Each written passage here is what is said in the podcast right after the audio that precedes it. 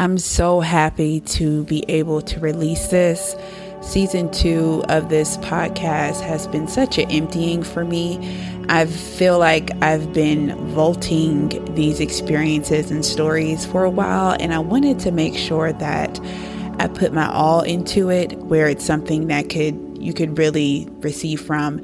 So before we binge and camp out on the episodes, I wanted to just pray, just do an opening prayer, just to make sure that everything is well received.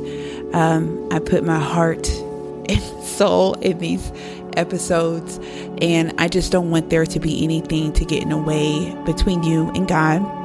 So, Father God, I just thank you for this opportunity of doing Girl and God podcast. You know the people who you want to reach. You know who's going to be listening to this, God. So I just pray as they go on their day listening to these episodes that you show up in their life in a big, deep way. I pray that your voice becomes stronger and louder in their life, God, that they won't have to search hard and be frustrated with finding you, Lord. I pray that with just listening and challenging and experimenting with some of the stuff that I'm going to be discussing in the podcast, that they'll know exactly who you are, know their purpose, know that you have their back, know that you ride for them heavy, Lord.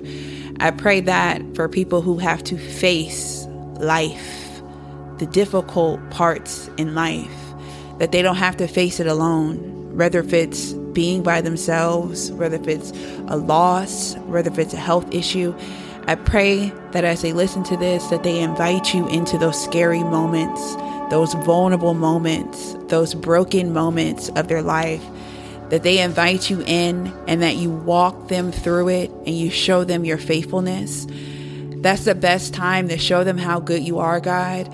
So, my prayer for this as they listen and enjoy and laugh and have fun with this podcast is that you begin to hover over them, hover over their dreams, hover over their minds, hover over their workstations, hover over their families, Lord, and just show them that you're real, show them that you exist, show them that you have a plan, show them that they're not forgotten, show them that they're significant.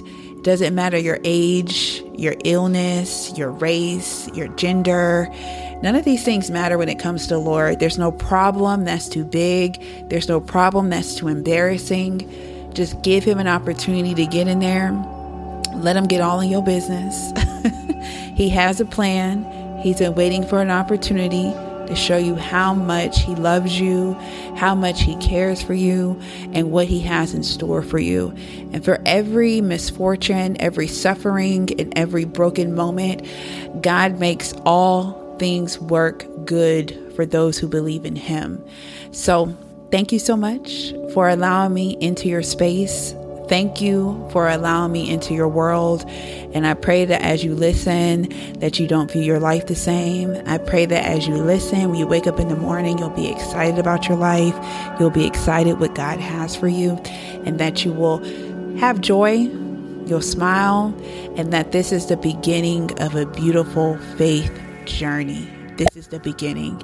Your life is not over. It's just beginning. Life is just beginning. God has a plan. He's here for you. He rides for you heavy. That's my prayer.